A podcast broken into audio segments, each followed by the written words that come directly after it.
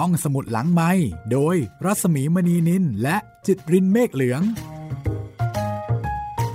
สวัสดีค่ะ ได้เวลาของห้องสมุดหลังไม้เปิดทำการอีกครั้งหนึ่งแล้วนะคะ กับนิทานเวตาล จากสำนวนของนอมศค่ะเริ่มต้นรายการด้วยเพลงสนุกสนุกนะคะเป็นเพลงประกอบการ์ตูนเรื่องนิทานเวตาลของอินเดียค่ะ ก็จะได้ยินคำว่าวิกรัมก็คือ ระวิกรมาทิตนั่นเองนะคะ กับเบเตาหรือว่าเวตาลวันนี้ค่ะ เป็นเรื่องที่สองนะคะ ในจำนวนสิบเรื่อง จากสำนวนของนอมศค่ะ เรื่องราวของพระรามเสนกับพระนางจันทราวดีที่มีนกเสือรัก ฝ่ายชายมีนกแก้ว ชื่อว่าจุรามัน ฝ่ายหญิงมีนกขุนทอง ชื่อว่าโสมิกา เป็นนกที่พูดสันสกฤตคล่อง แสนรู้ด้วยกันทั้งคู่ ฝ่ายชาย มีนกเป็นที่ปรึกษา ฝ่ายหญิงก็มีนกเป็นเพื่อนสนิท ต่างฝ่ายต่างถามนก ถึงคู่ครองในอนาคตนะคะ ดีนะมีนกเป็นหมอดูส่วนตัว และนกก็แนะนำกันและกันให้ คือนกจุรามันก็แนะนำนางจันทราวดีให้กับพระรามเสน แล้วก็บรรยายสรรพคุณเสลิศเลยนะคะ ซึ่งซึ่งก็ไม่ไม่ได้ขัดแย้งกับความเป็นจริง ส่วนนกโสมิกา ก็แนะนำพระรามเสนให้กับนางจันทราวดี แล้วก็บรรยายสรรพคุณความเหมาะสมเลิศเลยเช่นกัน จนกระทั่งทั้งสองฝ่ายตกหลุมรักซึ่งกันและกัน เล่าถึงตอนที่โสมิกาซึ่งเป็นนกขุนทองเนี่ยบรรยายคุณสมบัติของพระรามเสนให้นางจันทราวดีฟังนะคะ บอกว่าเป็นชายหนุ่มที่งดงาม มั่งคั่ง ใจดี สนุกสนาน ไม่ฉลาดเกินไป แล้วก็สุขภาพแข็งแรงนะคะอ่าเอาละเรื่องราวจะเป็นอย่างไรต่อไปนะคะผลทางรักของทั้งคู่จะราบรื่นไหม ติดตามได้เลยค่ะ นิทานเวตาล เรื่องที่สองพระราชธิดาได้ฟังดังนั้น ถึงแม้ว่าไม่เคยเห็นพระรามเสนเลย ก็บังเกิดความรักใคร่ ต่างฝ่ายต่าง ชื่นชมในกันละกันนะคะ ตกหลุมรักโดยมีนกเป็นสื่อ และแล้วความรักก็สำเร็จได้ดังประสงค์ เมื่อพราหมณ์ซึ่งพระรามเสนส่งไปเป็นทูตไปกล่าวขอนางนั้นเดินทางไปถึงกรุงมคตเท้ามาคเทสวน ก็ทรงรับรองเป็นอันดี และตรัสอวยพรพระราชธิดากับพระรามเสนทรงแต่งให้พราหมณ์ในกรุงมคต ไปกรุงโพคาวดี เป็นทางจำเริญไมตรี และตรัสให้เตรียมการมงคล เมื่อพระรามเสนทราบข่าวก็ยินดีแช่มชื่นในพระหฤทัย ครั้นถึงเลิกดี ก็ออกจากกรุงโพคาวดี แวดล้อม ด้วยไพรพล รอนแรมไปจนถึงกรุงมคต เมื่อถึงเลิกงามยามดีท้าวมคเทศวนก็จัดการวิวาหะพระราชธิดา มีการเลี้ยงดูอย่างใหญ่โตนะคะ มีการเฉลิมฉลองเป็นที่สนุกสนาน สวยงามคลื่นเครงไปทั้งเมืองนะคะ ครั้นพิธีวิวาหะสำเร็จแล้ว พระรามเสนก็ทูลลาเท้ามคเทศวนพานางจันทวดีกลับกรุงโพคาวดี นางจันทราวดีนั้น เมื่อจะต้องจากบ้านจากเมือง ก็มีความเศร้าส้อย แล้วก็พาโสมิกา คือนกขุนทองเนี่ยเอาไปด้วยนะคะ ทีนี้เมื่อนางจันทราวดีกับพระรามเสนได้คุยกัน ต่างก็ได้รู้ว่าต่างฝ่าย ต่างมีนกคู่ใจกันคนละตัว เธอมีนกขุนทอง ฉันมีนกแก้วใช่ไหมก็ต่างฝ่ายต่างก็เล่าสู่กันฟัง ว่านกของตนเนี่ยวิเศษอย่างไรทางฝ่ายนางจันทราวดี เมื่อได้ฟังคุณสมบัติของนกจุลามันของพระรามเสนซึ่งก็ฉลาดไม่ยิ่งย่อนไปกว่านกของตัว ก็เลยออกไอเดียบอกว่า อืม ในเมื่อนกของเราออกจะวิเศษถึงปานนี้เนี่ย เก่งพอๆกัน ฉลาดพอๆกันแสนรู้พอๆกัน ก็ควรจะเลี้ยงในกรงเดียวกัน แล้วก็จัดการให้เป็นคู่กันซะเลย อ่า คือเจ้าของก็แต่งงานกันใช่ไหมนกตัวผู้กับนกตัวเมีย ก็ให้เป็นคู่เหมือนกับเจ้าของ นกทั้งสองก็จะได้มีความสุข ตามอารมณ์ของคนที่แต่งงานใหม่ เห็นใคร ก็อยากจะให้เขามีคู่ด้วย รักใครก็อยากจะให้เขามีคู่ เพราะการมีคู่นั้นเป็นความสุขที่สุดณขณะนั้นที่สามารถสัมผัสได้ พระราชาก็เห็นด้วยนะคะว่า อืม ใช่เลย จะได้มีความสุขเหมือนกับเรา ครั้นสององค์ เสด็จถึงกรุงโพคาวดี ก็สั่งให้เจ้าพนักงานเนี่ยยกกรงขนาดใหญ่นะคะ มาตั้งอยู่ตรงหน้า แล้วก็จับนกปล่อยเข้าไปในกรงทั้งสองตัว คือสร้างกรงให้ใหญ่ขึ้น เหมือนกับสร้างเรือนหอนะคะ เพื่อที่จะให้นกสองตัวอยู่ด้วยกันฝ่ายนกจุรามันเกาะอยู่บนคอนเอียงคอดูนางนกขุนทอง นางนกขุนทองโสมิกา จับอยู่อีกคอนหนึ่ง ก็ยกหน้าชูปากขึ้นไปบนฟ้าโดยกริยาดูหมิน่น แล้วกระโดดไปเกาะคอนอื่นที่ห่างออกไป นกแก้วนิ่งดูอยู่ครู่หนึ่ง ก็พูดภาษาสันสกฤตบอกว่า นางนกขุนทอง เจ้าคงจะกล่าวดอกกระมังว่า เจ้าไม่อยากได้คู่ นางนกขุนทองก็ตอบด้วยภาษาเดียวกันบอกว่า ท่านเห็นจะเดาไม่ผิด เพราะเหตุไรเจ้าจริงไม่อยากมีคู่ พราะใจของข้าเป็นอย่างนั้น เจ้านี่พูดอย่างผู้หญิงทีเดียว เจ้าจะพูดให้แจ่มแจ้งกว่านี้สักหน่อยจะได้หรือไม่ หรือว่ารังเกียจที่จะพูดให้ผู้อื่นเข้าใจ นกขุนทองก็โกรธ ข้าไม่รังเกียจเลย ข้าจะบอกให้แจ่มแจ้งที่สุด บางทีจะแจ่มแจ้งเกินความพอใจของเจ้า พวกเจ้าซึ่งเป็นเพศชาย ย่อมประกอบขึ้นด้วยความบาป ความโกง ความล่อหลอก ความเห็นแก่ตัว ความปราศจากธรรมในใจ แล้วก็คล่องแคล่วในการทำลายพวกเรา ซึ่งมีเพศเป็นหญิง เพื่อความสำราญของพวกเจ้า พระราชาได้ยินนางนกโสมิกากล่าวเช่นนั้น ก็หันมาพูดกับพระราชินีว่า อืม นางนกตัวนี้ กล้าหาญพูดจาไม่เกรงใจใครเลยนะเนี่ย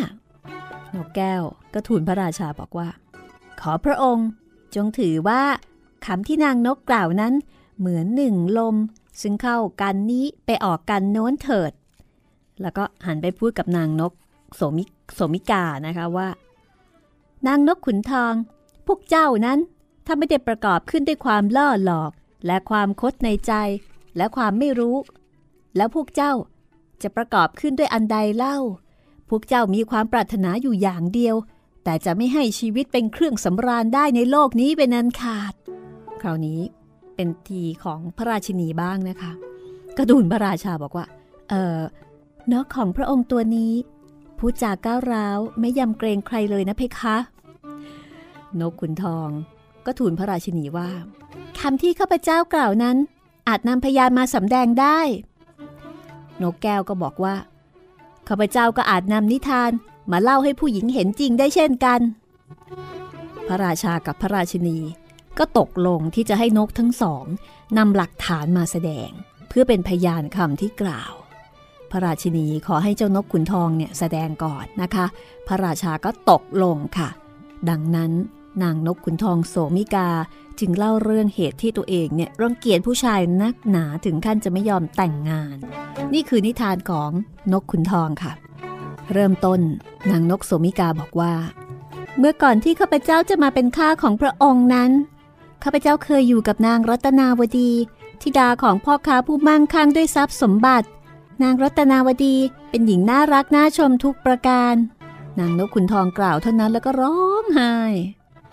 พระราชินี ต้องรับสั่งปลอบโยนนะคะ นกจึงเล่าต่อไปว่า ในเมืองอีลาบุรี มีพ่อค้าที่มั่งคั่งคนหนึ่ง ได้รับความเดือดร้อน เพราะว่าไม่มีลูกอยากจะมีลูกพ่อค้า ก็ทำโยคะ คือการอดข้าวเป็นต้น แล้วก็เที่ยวไปในบุญยสถานต่างๆ เพื่อจะขอลูก ไม่นานนักค่ะ เขาก็ได้บุตรชายคนหนึ่งพ่อค้าก็ยินดีเหลือเกินนะคะ มีการฉลองสมโพธลูกชายใหญ่โต พ่อค้าก็ทนุบำรุง เลี้ยงลูกชายมาจนอายุได้ห้าขวบ แล้วก็หาครูมาสอนให้อ่านหนังสือ พอโตขึ้นก็ส่งไปอยู่กับครู ซึ่งได้ชื่อว่ามีความรู้แล้วก็สั่งสอนดี แต่ปรากฏว่าลูกชายเนี่ย เป็นคนขี้ริ้วขี้เรอัปลักษณ์หน้าเหมือนลิง ขาเหมือนนกกระเรียน หลังโกงเหมือนอูด นอกจากจะหน้าตาไม่ดีแล้ว นิสัยไม่ดีอีกด้วย เมื่อไปเรียนหนังสือกับครู ก็ไม่ได้ไปถึงครู แต่ว่าไปเที่ยวแล้วก็เล่นกับเพื่อนที่เป็นคนผ่าน เป็นคนที่ ชอบกระทำเรื่องทุจริตต่างๆ เมื่อพบผู้หญิงก็เข้าไปเกี่ยวพาราสีชักชวนในเชิงกาม และกระทำการลามก จนบิดาเสียใจ และในที่สุดก็ถึงขั้นตรอมใจตาย ถ้าเป็นสมัยนี้ก็เป็นพวกที่ขี้เบ่ง เกกมะเรกเกเร เจ้าชู้ แล้วก็อาจจะถึงขั้นชอบข่มขืนคนอื่นนะคะพ่อรับไม่ได้ค่ะ คิเรไม่ว่า ย่างนิสัยไม่ดีอีก ในที่สุดพ่อก็ตายใช่ไหมทีนี้พอพ่อตาย เขาก็ได้รับมรดกแต่เพียงผู้เดียว ก็ใช้จ่ายทรัพย์สินที่ได้มาเนี่ยไปในการพนัน ในไม่ช้า ทรัพย์มรดกที่ได้รับมาเป็นอันมากนั้นก็สิ้นไปจนไม่มีอะไรเหลือ ครั้นทรัพย์สินของตนหมด ก็ทำลายทรัพย์ของเพื่อนบ้าน จนในที่สุดก็ถูกจับได้ว่าเป็นขโมย แล้วก็ต้องหลบหนี จนกระทั่ง อยู่บ้านเกิดตัวเองไม่ได้ ต้องออกไปอยู่ป่า แล้วก็ร่อนเร่ไปเรื่อยๆ จนกระทั่งถึงเมืองอันเป็นที่อยู่แห่งเหมคุปเศรษฐีผู้เป็นบิดาของนางรัตนาวดี พอมาถึงเมืองนี้ได้ยินชื่อเศรษฐีเหมคุปก็นึกขึ้นได้ว่า เป็นเพื่อนของบิดาตน สมัยที่บิดายังมีชีวิตอยู่ เคยทำการค้าขายติดต่อกับเศรษฐีเหมคุปก็เลยเข้าไปหาเศรษฐีเหมคุป แล้วก็บอกว่าตนเนี่ยเป็นบุตรแห่งพ่อค้า ซึ่งเคยติดต่อค้าขายกัน ตอนนี้บิดาสิ้นชีวิตแล้วผู้ท่านั้นก็ร้องห่มร้องไห้ ฝ่ายเศรษฐีเหมคุปเห็นชายหนุ่ม แต่งกายสุดโทมหน้าตาก็ประหลาดนะคะ ก็สงสาร ปลอบโยนซักถามว่าเรื่องไปยังไงมายังไงถึงเป็นเช่นนี้ ชายหนุ่มหลังโกงก็แต่งเรื่อง บอกว่า จัดสินค้าบรรทุกเรือไปค้าขายเมืองอื่น พอขายของหมดแล้ว ซื้อสินค้าของเมืองนั้น บรรทุกกลับไปขายในเมืองของตน แล่นใบไปกลางทะเล ถูกพายุ เรือแตก ทุกคนตายหมดนะคะข้าวของก็เสียหาย มีเขาคนเดียวที่เกาะกระดาน ลอยไป แล้วก็รอดขึ้นฝั่งได้ จากนั้นก็เดินทางมาจนถึงเมืองนี้ แล้วก็คล่ำครวญว่า ไม่มีน่าจะกลับไปเมืองของตน เพราะว่าสิ้นทรัพย์ไม่มีใครนับถืออีกแล้ว กลับไปก็มีแต่จะโดนศัตรูด่าว่าข่มข่มขี่ต่างๆ พ่อแม่ก็สิ้นชีวิตไปนานแล้ว ไม่รู้จะบากหน้าไปหาใครพูดเท่านั้นก็ร้องไห้ ฝ่ายเฮมคุปเศรษฐีได้ยินชายหลังอูดร้องห่มร้องไห้อุ้ยสงสารเป็นกำลังคือหน้าตาก็ชวนสงสารอยู่แล้วนะคะ ก็เลยต้อนรับ เลี้ยงดูให้ชายหลังอูดเนี่ยอาศัยอยู่ในบ้านของตน ชายหลังอูดเห็นทางจะได้ดี ก็แกล้งทำตัวเป็นคนดี จนเหมคุปไว้ใจให้มีส่วนในการค้าขาย ชายหนุ่มก็แกล้งทำดี จนกระทั่งเหมคุปเนี่ยตายใจยิ่งขึ้นนะคะ วันหนึ่ง เหมคุปก็ตรึกตรองว่าเอ ลูกสาวของเราเนี่ยก็อายุปาเข้าไป 13-14 เป็นคนร่างใหญ่ดูอวบ เหมือนกับหญิงอายุสัก 30 ที่มีผัวแล้ว ตอนนี้ก็ยังว่างอยู่ เลยวัยที่ควรจะแต่งงานมานานหลายปีนะเนี่ย คือตามธรรมดาเด็กสาวของอินเดียตะกอนเนี่ยเจ็ดแปดขวบ พ่อแม่ก็จัดการแต่งงานให้แล้วนะคะ 13-14 ถือว่าพ้นวัยแล้วนะเนี่ย แล้วถ้าไม่แต่งพ่อแม่ก็จะไม่มีความสุขละค่ะ จะเป็นที่คอรหาติชินนินทาทั้งทางโลกทางธรรม แล้วก็เชื่อว่าถ้าพ่อแม่ตายไป ปล่อยลูกสาวเอาไว้มิให้มีผัว ก็จะไม่มีความสุขในสวรรค์อะไรทำนองนั้น เฮมาคุปก็รู้สึกว่าเอ สงสัยพระผู้เป็นเจ้าเนี่ย โปรดให้เราสิ้นทุกข์ ก็เลยบันดาลให้ชายหนุ่มแสนดีคนนี้มาถึงบ้านเรา เป็นคนดี ถึงแม้ว่าหน้าตาจะขี้ริ้วขี้เหร่ไป แต่จำเราจะยกลูกสาวให้แก่ชายหนุ่มคนนี้ น่าจะเหมาะคงเป็นประสงค์ของพระผู้เป็นเจ้า คิดได้ดังนี้นะคะ ก็ไปพูดกับภรรยา ก็ถามภรรยาว่า ถ้าเจ้าเห็นว่า บุตรพ่อค้า ซึ่งข้ารับเขาไว้เป็นสหายในการค้าขายของข้าเป็นคนดีควรที่จะให้ลูกสาวของเราได้ เราก็จะรีบจัดการวิวาหาให้ลูกของเราแต่โดยเร็วภรรยาได้ยินดังนั้นก็ก็เห็นด้วยนะคะ คืคือก็ตายใจ คิดว่าชายหนุ่มคนนี้เนี่ยเป็นคนดี ก็คงจะประจบเก่งด้วย นางก็บอกว่าเมื่อพระผู้เป็นเจ้า ชี้ทางให้เห็นชัดอยู่เช่นนี้ ถ้าไม่ทำตามเนี่ยคงไม่ดีหรอก ท่านรีบจัดการเถอะ ทั้งสองคนก็เลยเรียกลูกสาวมา แล้วก็บอกความประสงค์ให้ทราบ นางรัตนาวดีนี้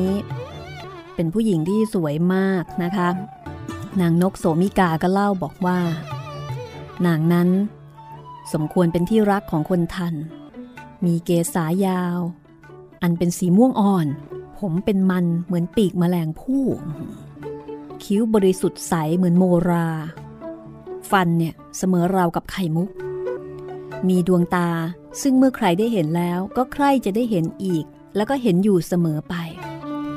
เสียงของนาง มื่อใครได้ยินก็ปรารถนาที่จะได้ยิน เช่นนั้นอยู่เสมอ แล้วก็ไม่ได้สวยอย่างเดียว ดีด้วยนะคะ ความดีของนางเนี่ยเสมอกับความงาม คือดีและงาม ก็พอๆกับ พอๆกับลูกของเศรษฐีที่เล่าให้ฟังเนี่ยค่ะ ชายหลังอูดเนี่ยที่ทั้งอัปลักษณ์แล้วก็เลว ทีนี้พอพ่อกับแม่บอกว่า อยากจะให้แต่งงานกับชายหลังอูดนางรัตนาวดีซึ่งเป็นคนดี ก็ไม่ขัดใจพ่อกับแม่ ก็ยอม แล้วแต่พ่อแม่ แล้วก็เป็นคนจิตใจดีมีเมตตาอยู่แล้วนะคะ ในไม่ช้า ความช่างพูดของเจ้าบ่าวเนี่ยก็ทำให้นางเกิดความรักขึ้นทีละน้อย คือเจ้าบ่าวก็คงจะเอาใจเก่ง และนางก็รู้สึกถึงบุญคุณของชายหนุ่ม ที่อุตส่าห์เอาใจใส่เอื้อเฟื้อต่อพ่อแม่ของนาง แล้วก็เห็นว่าชายหนุ่มเนี่ย เป็นคนดีนะคะ แล้วก็น่าสงสารด้วย จนกระทั่งในที่สุด นางก็ลืมความคิ้วริ้วของชายผู้นี้ และเมื่ออยู่ ๆ กันไป นางก็รักสามี ความคิริ้วคิเรนั้น ไม่เป็นเหตุให้นางเกลียดชังสามีเลย กลับจะรักยิ่งขึ้นด้วยซ้ำนอมสอบอกว่า ความรักนี้เป็นของหน้าพิศวงมาก เป็นแสงจากฟ้าฉายความสุขลงมายังแผ่นดินอันมืด และเต็มไปด้วยความซึมเศร้า เป็นมน ซึ่งทำให้เรารำลึกถึงความมีชาติที่สูงกว่านี้ เป็นความสุขในขณะนี้ และเป็นทางพาให้คิดถึงสุขในเบื้องหน้าทำให้ความขี้ริ้ว กลับเป็นความงามทำให้ความโง่กลายเป็นความฉลาดทำให้ความแก่เป็นความหนุ่ม ทำให้บาปเป็นบุญทำให้ความซึมเศร้าเป็นความแช่มชื่นทำให้ใจแค่เป็นใจกว้าง ความรักนี้เป็นโอสถอย่างเอก นางนกขุนทองกล่าวต่อไปว่า อันเสือจะกลายเป็นลูกแกะนั้นยังไม่เคยมี เหตุดังนั้นถึงชายหนุ่มหลังอูดจะได้แซงประพฤติเป็นคนดีอยู่คราวหนึ่ง ก็หาดีได้จริงไม่ อยู่มาวันหนึ่ง ชายหนุ่มรำลึกในใจว่า ผู้มีปัญญาย่อมเอาตัวออกห่างจากความเหนียวรั้งแห่งครอบครัว แล้วก็ปลดตัวจากความรักลูกรักเมียและรักบ้าน ผู้มีปัญญา ในความคิดของชายหนุ่มเร็วๆแบบนี้นะคะ คิดดังนี้ก็เลยกล่าวกับภรรยาว่าข้าได้จากเมืองมาอยู่เมืองเจ้านี้ก็หลายปีแล้ว ไม่ได้ข่าวคราวญาติพี่น้องในเมืองของข้าเลย ใจข้าจึงเศร้า เจ้าจงบอกแก่แม่ของเจ้า ขออนุญาตให้ข้ากลับไปบ้านเมืองของข้า และถ้าเจ้าจะใคร่ไปด้วยก็ได้นะ รัตนาวดีได้ยินสามีว่าดังนั้น ก็รีบไปบอกมารดาตามคำของสามี มารดาได้ทราบ ก็แจ้งแก่เหมคุปเศรษฐีเหมคุปก็ตอบอนุญาตให้บุตรเขยกลับบ้านเมืองได้ตามใจ และถ้าบุตรีจะยอมไปกับสามี ก็อนุญาตเช่นกัน นางจะติดตามสามี กลับไปบ้านของสามีและจะกลับไปได้อย่างไรในเมื่อ บ้านของสามีเนี่ยไม่มีอะไรแล้วนะคะ แล้วก็เข้าเมืองก็ไม่ได้ด้วย เพราะว่าคนในเมือง ก็รู้จักชายหนุ่มคนนี้ในฐานะที่เป็นคนเลว แล้วก็เป็นโจรขโมยเคยขโมยข้าวของของคนอื่นนะคะ แล้วจะไปได้อย่างไรทำไมถึงชวนไป ติดตามคำตอบช่วงหน้าค่ะ ห้องสมุดหลังไม้โดยรัศมีมณีนินและจิตรินเมฆเหลือง เข้าสู่ช่วงที่2นะคะของนิทานเวตาลตอนที่ 6 ค่ะ กับนิทานของนางนกโสมิกา นิทานจากฝ่ายหญิงนะคะ จากเพศหญิง ที่เล่าเพื่อที่จะยืนยันความไม่ดีของผู้ชาย อันเป็นประสบการณ์ฝังใจของนาง เมื่อเจ้านายต้องการที่จะให้นางเนี่ย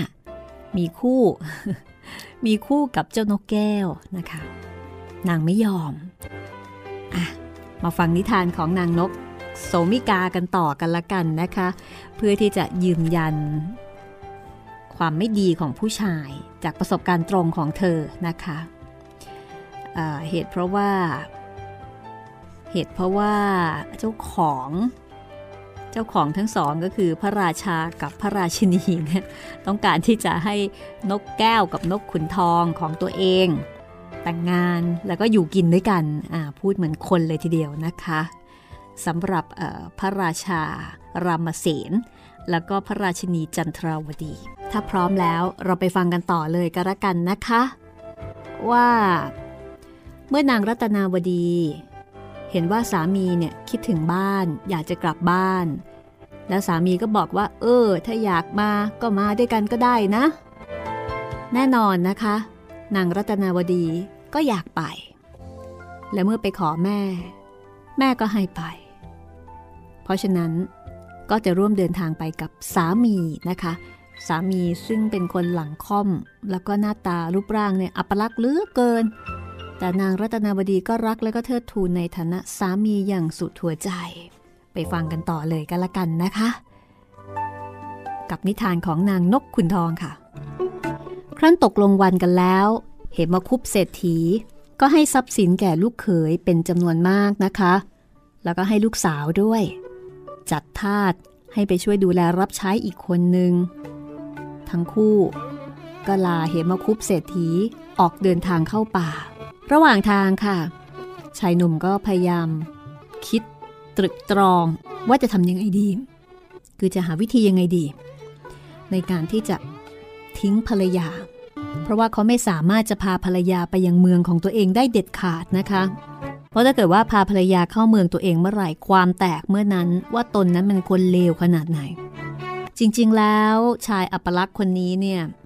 ไม่ได้รักใครใหญ่ดีอะไรนางรัตนาวดีเลย ถึงแม้ว่านางจะงดงามแล้วก็แสนดี แต่ชายหลังอูดคนนี้ อยากจะได้นางเพียงเพื่อทรัพย์สมบัติ พียงประการเดียวนะคะ ไม่ได้อยากได้ตัวนางด้วย แต่ว่าเมื่อได้มาแล้ว ก็ไม่รู้จะทำยังไง อันนี้ก็เป็นเรื่องที่แปลกนะคะ จริงๆแล้วเนี่ยได้ทรัพย์สมบัติและได้เมียที่สวยรวยแล้วก็ดีขนาดนี้ ก็น่าจะรักเมียด้วยนะคะ แต่สำหรับชายอัปลักษณ์คนนี้ประหลาดที่สุดเลย ไม่อยากได้ ระหว่างเดินทางเนี่ยก็คิดหาทาง ทางที่จะทิ้งเมียพูดง่ายๆ จนกระทั่ง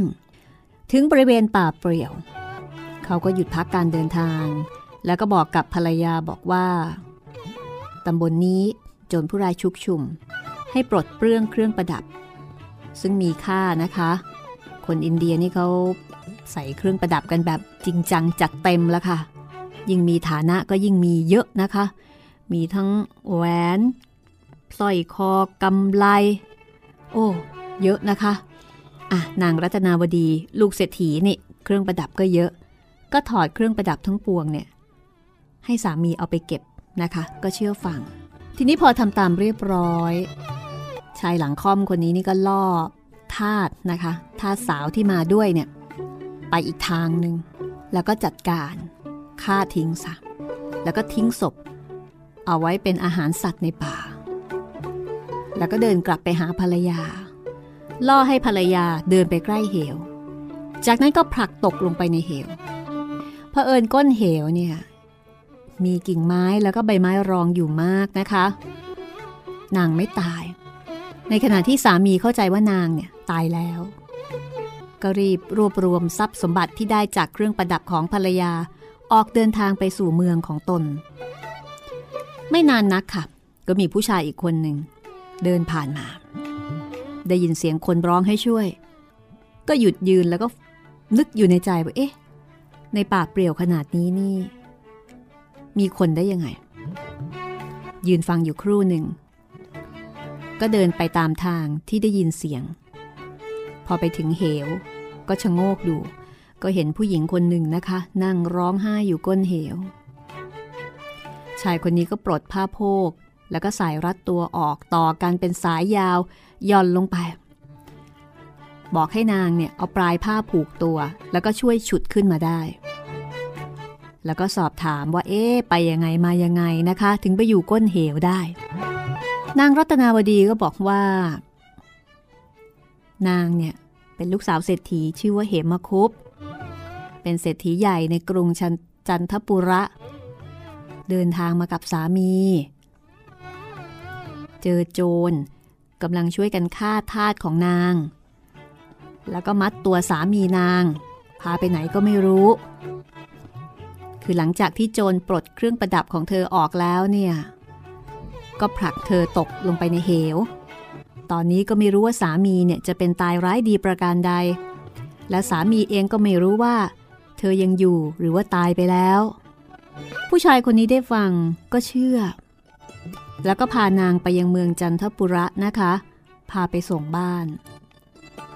เมื่อไปถึงบ้าน นางก็เล่าเรื่องอย่างเดียวกันกับที่เล่าให้ชายนักเดินทางฟัง เฮมคุปเศรษฐีได้ฟังก็สงสารลูกสาว บอกว่าลูกเอ้ย เจ้าอย่าร้อนใจไปเลย ผัวของเจ้า น่าจะยังไม่ตายนะ ธรรมดาของโจรย่อมจะแย่งชิงทรัพย์สมบัติของผู้อื่น ไม่แย่งชิงชีวิตซึ่งไม่มีทรัพย์เหลือ เหตุดังนี้เมื่อไหร่ พระผู้เป็นเจ้าโปรด ผัวของเจ้าก็จะกลับมาเมื่อนั้น จงตั้งใจคอยไปเถิดเหมคุปก็ปลอบลูกสาว แล้วก็จัดหาเครื่องประดับกายอันหาค่ามิได้ มาให้กับลูกสาวใหม่ เป็นจำนวนมากนะคะ ก็เป็นลูกเศรษฐี ที่แล้วก็แล้วไปไม่เป็นไรพ่อมีเงิน เดี๋ยวจัดให้ แล้วก็บอกกล่าว ญาติพี่น้อง มิตรสหายทั้งปวงให้มาเยี่ยม ทุกคนก็เห็นใจสงสารแล้วก็ปลอบโยนนะคะ บอกว่าเดี๋ยวเขาก็คงกลับมา คือทุกคนเนี่ยเห็นใจที่ว่า สามีไม่รู้ว่าจะเป็นตายร้ายดีอย่างไร ในขณะที่นางรัตนาวดี ก็รู้สึกเศร้าลึกๆอยู่ในใจ เพราะว่าเรื่องจริงเนี่ยมันไม่เหมือนกับเวอร์ชั่นที่เล่าไป ให้พ่อ แล้วก็ให้คนอื่นๆฟัง ในนี้เขาก็ไม่ได้บอกนะคะว่าเหตุใดนางรัตนาวดีเนี่ย ถึงไม่บอกความจริง ในเมื่อรู้ว่าสามีเป็นคนไม่ดี เป็นคนใจร้ายขนาดนี้ แล้วทำไมถึงไม่เล่าความจริงให้ให้ทุกคนฟัง โดยเฉพาะพ่อของตัวเอง อันนี้ก็แปลกดีนะคะ หรือว่าเราอาจจะไม่เข้าใจผู้หญิงอินเดียโบราณที่เป็นคนดีก็ไม่รู้ได้นะ ส่วนชายหลังอูดค่ะ ชายหลังอูดหรือว่าชายหลังค่อมเนี่ย เมื่อผักภรรยาตกเหวแล้ว ก็รวบรวมของมีค่าทั้งหลายเนี่ย ไปยังเมืองของตน ไปเจอเพื่อนฝูง โอ้ย ทุกคนนะคะ ก็ต้อนรับเป็นอย่างดี เพราะว่าคราวนี้มีตังค์หลังจากนั้นค่ะ ก็ชวนกันไปเล่น ชวนไปกินไปเสพต่างๆนะคะ ในไม่ช้าทรัพย์ทั้งหลายก็หมดไปอีกครั้งหนึ่ง พื่อนก็หายไปอีกครั้งหนึ่ง ในที่สุดเมื่อเงินหมด เพื่อนก็หมดค่ะ ไปหาใครก็ไม่มีใครต้อนรับ แสดงว่าชายหลังอูดคนนี้นี่คงเป็นคนที่นิสัยแย่มากๆด้วยนะคะ ถึงขนาดที่ว่า เพื่อนจะคบเขาก็ต่อเมื่อเขามีตังค์แต่ถ้าเขาไม่มีตังค์เนี่ยหาเพื่อนแท้ไม่ได้เลย คืออันนี้จะว่าเพื่อนอย่างเดียวก็ไม่ถูกนะ แสดงว่าเขาต้องมีอะไรบางอย่างที่ทำให้เขาไม่มีเพื่อนเลย คนเรามันจะมีแต่เพื่อนเลวร้ายนี่ คือคือหมายถึงจะมีแต่เพื่อนเลวร้าย และไม่มีเพื่อนดีเลยนี่มันไม่น่าจะเป็นไปได้เนาะแต่ว่าสำหรับชายหลังอูดคนนี้เป็นอย่างนั้นค่ะ หลังจากที่ไม่มีเงินนะคะเขาก็ไม่รู้จะทำยังไง ไปหาเพื่อนเพื่อนก็ปิดประตู ปิดประตูไล่ บางทีก็ขับไล่ไม่ให้เข้าบ้าน สุดท้ายค่ะ ไม่มีเงินกิน ก็ลักขโมยเขา พอถูกจับได้ก็ถูกเคี่ยนตีนะคะ เป็นการลงโทษ ชีวิตแย่อีกครั้งหลักจะอยู่ในเมืองต่อไปก็ไม่ได้ ก็หนีออกจากเมืองอีกครั้งหนึ่ง เดินไปในป่า คิดถึงบ้านพ่อตากะว่าจะกลับบ้านพ่อตานะคะ แล้วก็ไปเล่าไปเล่านิทานให้ฟังว่า นางรัตนาวดีเนี่ยคลอดลูกเป็นชายคนหนึ่งแล้ว แล้วก็จะหลอกเอาเงินของพ่อตามาอีกสักก้อนหนึ่ง คิดได้ดังนี้ ก็กลับเมืองของของพ่อตานะ ทีนี้พอกลับไปถึงบ้านเนี่ยก็ก็น่าแปลกใจนะคะคุณผู้ฟังคือเขาตั้งใจว่าเขาจะหลอกหลอกพ่อตาใช่ไหมว่าภรรยาซึ่งมาด้วยกัน มีลูกชาย จะได้เอาเงินก้อนหนึ่งเนี่ยมาเลี้ยงลูกชาย แต่ทีนี้พอกลับถึงบ้าน ไปเจอเมียอยู่ที่บ้าน ก็น่าจะตกอกตกใจนะว่าเอ๊ะทำไมเมียถึงยังไม่ตาย เพราะว่าเขาเองก็เป็นคนผลักเมียลงไปในเหวกับมือนะคะ คือในฉบับฉบับนี้เนี่ยก็ก็ไม่ได้ว่าอะไรบอกแต่ว่าชายหนุ่มหลังอูดก็ได้กินอยู่อย่างมีความสุข แล้วก็พักอยู่กับพ่อค้าคือเหมคุปเนี่ยสองสาเดือน ระหว่างนั้นก็ทำตัวเป็นคนใจดีนะคะอบอ้อมอารีต่อภรรยา ผู้ที่ไม่รู้เรื่องก็ไม่มีใครสงสัยว่าเขาจะเป็นคนชั่วร้าย แต่อยู่ไปได้สักพักหนึ่ง ก็ไปคบกับโจรค่ะ นัดหมายกัน เข้าปล้นบ้านของเหมคุปเศรษฐี แล้วก็ฆ่าเมียตาย เปิดประตูรับพวกโจรเข้าไปในบ้าน คือฆ่าเมียตายฆ่าพ่อตาฆ่าแม่ยาย แล้วก็ช่วยกันขนทรัพย์สมบัติออกไปจากเรือน นางนกขุนทองเล่ามาถึงตอนนี้นะคะ ก็ร้องไห้สึกสะอื้นแล้วก็บอกว่าเมื่อตอนที่ชายหลังอูดเดินผ่านกรงของมันมาเนี่ยนะคะ ในขณะที่จะออกจากบ้านหนีไป มันก็มองดูนางนกโสมิกา แล้วก็หยุดยืนจับประตูกรง คือตั้งใจจะเปิดจับนกขุนทองเนี่ยออกมาหักคอเผอิญว่าตอนนั้นหมาเห่า ตกใจก็เลยรีบหนีไป นางนกโสมิกาเนี่ย จึงมีชีวิตรอดอยู่ได้ นางนกขุนทองก็ร้องไห้สะอึกสะอื้นอยู่ครู่หนึ่ง ก็ทูลพระมเหสีบอกว่า เรื่องนี้เนี่ย นางได้ยินกับหู รู้ด้วยตาตนเอง แล้วก็เป็นต้นเหตุที่ทำให้นางได้รับความทุกข์ และนี่เองค่ะ เป็นเหตุให้นางนกโสมิกาเนี่ยรังเกียจผู้ชาย ทั้งหลายด้วยนะ ไม่ใช่ผู้ชายคนเดียว แล้วก็จะขออยู่แบบไม่มีคู่ไปจนตาย นางนกบอกว่า ขอพระองค์ทรงดำริว่า นางรัตนาวดีไม่ได้ทำความผิดอะไรเลย ยังเป็นได้ถึงเพียงนั้นเพราะผู้ชายย่อมมีน้ำใจเป็นโจรทั้งหมด และผู้หญิงซึ่งยอมเป็นมิตรกับชายคนนั้น ก็ไม่ต่างอะไรจากการเอางูเห่ามาเลี้ยงไว้บนอก นางนกขุนทอง ทูลพระมเหสีเช่นนี้แล้วนะคะ ก็หันไปพูดกับนกแก้วบอกว่า นี่แน่เจ้านกแก้วข้าได้เล่าเรื่องเป็นพยานคำของข้าแล้ว ข้าน่ะไม่มีอะไรจะพูดอีก นอกจากจะบอกว่า ผู้ชายทั้งปวง เป็นจำพวกคดโกง ล่อลวงผู้อื่น เห็นแก่ตัว แล้วก็มีใจบาปหยาบช้า หาที่สุดมิได้ นกแก้ว ก็ทูลพระราชาบอกว่า พระองค์จงฟังเถิด เมื่อหญิงกล่าวว่า ไม่มีอะไรจะพูดที่เป็นข้อสำคัญจะอยู่ในคำแถมทั้งหมด และคำแถมนั่นละ่ะ จะยาวกว่าคำที่พูดมาแล้วหลายสิบเท่า นางนกตัวนี้ก็ได้พูดมาจนหน้าเบื่อเต็มทีแล้ว แต่อย่างนั้นยังนับว่าเพิ่งจะขึ้นต้นเท่านั้น อันนี้ก็เป็นการเน็บผู้หญิงแบบโดยตรงเลยนะคะ พระราชาก็เลยบอกว่า อะ เจ้ามีเรื่องอะไรจะเล่า เพื่อที่จะเป็นพยานคำติเตียนหญิง เจ้าก็จงเล่าไปเถิด นกแก้วก็เลยบอกว่าข้าพเจ้าจะเล่าเรื่อง ซึ่งเกิดแต่เมื่อข้าพเจ้ายังอ่อนอายุ และทำให้ข้าพเจ้าตกลงใจว่าจะอยู่ไม่มีคู่ไปตราบจนวันตายเช่นกัน เหมือนกันเลยนะคะ คือทั้งสองตัวนี้เนี่ย ตั้งใจว่าชีวิตนี้ฉันจะไม่มีคู่ คนหนึ่งก็เกลียดผู้ชายจากประสบการณ์ตรง คนหนึ่งก็เกลียดเพศหญิงจากประสบการณ์ตรงเหมือนกันนะคะสำหรับนิทานของเจ้านกแก้ว เจ้านกแก้ว เริ่มต้นอย่างนี้ค่ะ เมื่อข้าพเจ้าเป็นลูกนก ยังไม่ทันได้เริ่มเรียนอันใด ก็ติดกรง แล้วก็มีผู้นำไปขายพ่อค้าเศรษฐี ชื่อสาครทัศซึ่งเป็นพ่อไม้มีลูกสาวคนหนึ่งชื่อนางชัยสิริ สาครทัศน์ก็ทำการค้าขายกว้างขวาง แล้วก็มีธุระอยู่ที่ร้านตลอดวันและครึ่งคืน ใช้เวลาในการ ทำตัวเลขในบัญชี แล้วก็ดุด่าเสมียนรับใช้ ไม่ค่อยจะมีเวลาดูแลลูกสาว นางชัยสิริ ก็ประพฤติตนตามอำเภอน้ำใจ และอำเภอน้ำใจของนางนั้น ก็ไม่มีอำเภออันดีเลย นกแก้วยังบอกอีกว่า ปกติแล้วชายทั้งปวงที่มีลูกสาวเนี่ยอาจจะกระทำผิดเป็นข้อใหญ่ได้สองทางก็คือ ระมัดระวังน้อยไปกับประมัดระวังมากไปนะคะ คือพ่อแม่บางจำพวกก็คอยจ้องดูลูกสาวไม่ให้คลาดสายตา สงสัยว่าลูกสาวเนี่ย จะมีความคิดชั่วร้ายอยู่ในใจเสมอ ในขณะที่ลูกสาว ก็อาจจะเกิดมานะ ในทำนองที่ว่า ในเมื่อพ่อแม่ระแวง ว่าจะทำชั่ว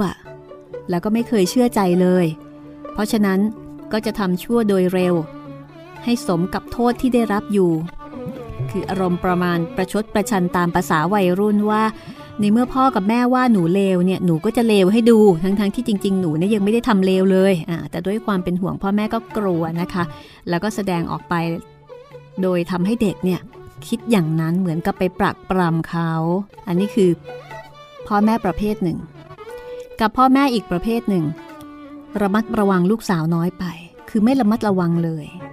ปล่อยให้ลูก ทำอะไรไปตามใจชอบนะคะ หญิงสาวซึ่งบิดามารดาปล่อยตามอำเภอใจเช่นนี้ ก็มักจะเดินเข้าสู่บ่วง ซึ่งผู้มีเจตนาชั่ววางดักเอาไว้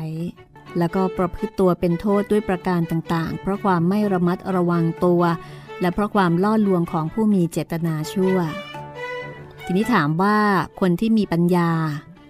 พ่อแม่ที่มีปัญญาควรจะทำอย่างไร จึงจะหลีกทางทั้งสองนี้ได้ นมสซึ่งเป็นผู้แปลก็บอกว่าธรรมดา บิดามารดา ผู้มีปัญญาย่อมเอาใจใส่สังเกตนิสัยบุตรของตน และดำเนินการประมัดระวัง นิสัยซึ่งมีในตัวบุตร คือถ้าลูกสาวมีนิสัยดีอยู่ในตัว บิดามารดาที่ฉลาด ก็จะวางใจ ปล่อยให้ดำเนินความประพฤติตามใจในเขตอันควร แต่ถ้าเกิดว่าลูกสาวมีนิสัยกล้าแข็ง บิดามารดาก็คงจะแสดงกิริยาประหนึ่งว่าไว้วางใจ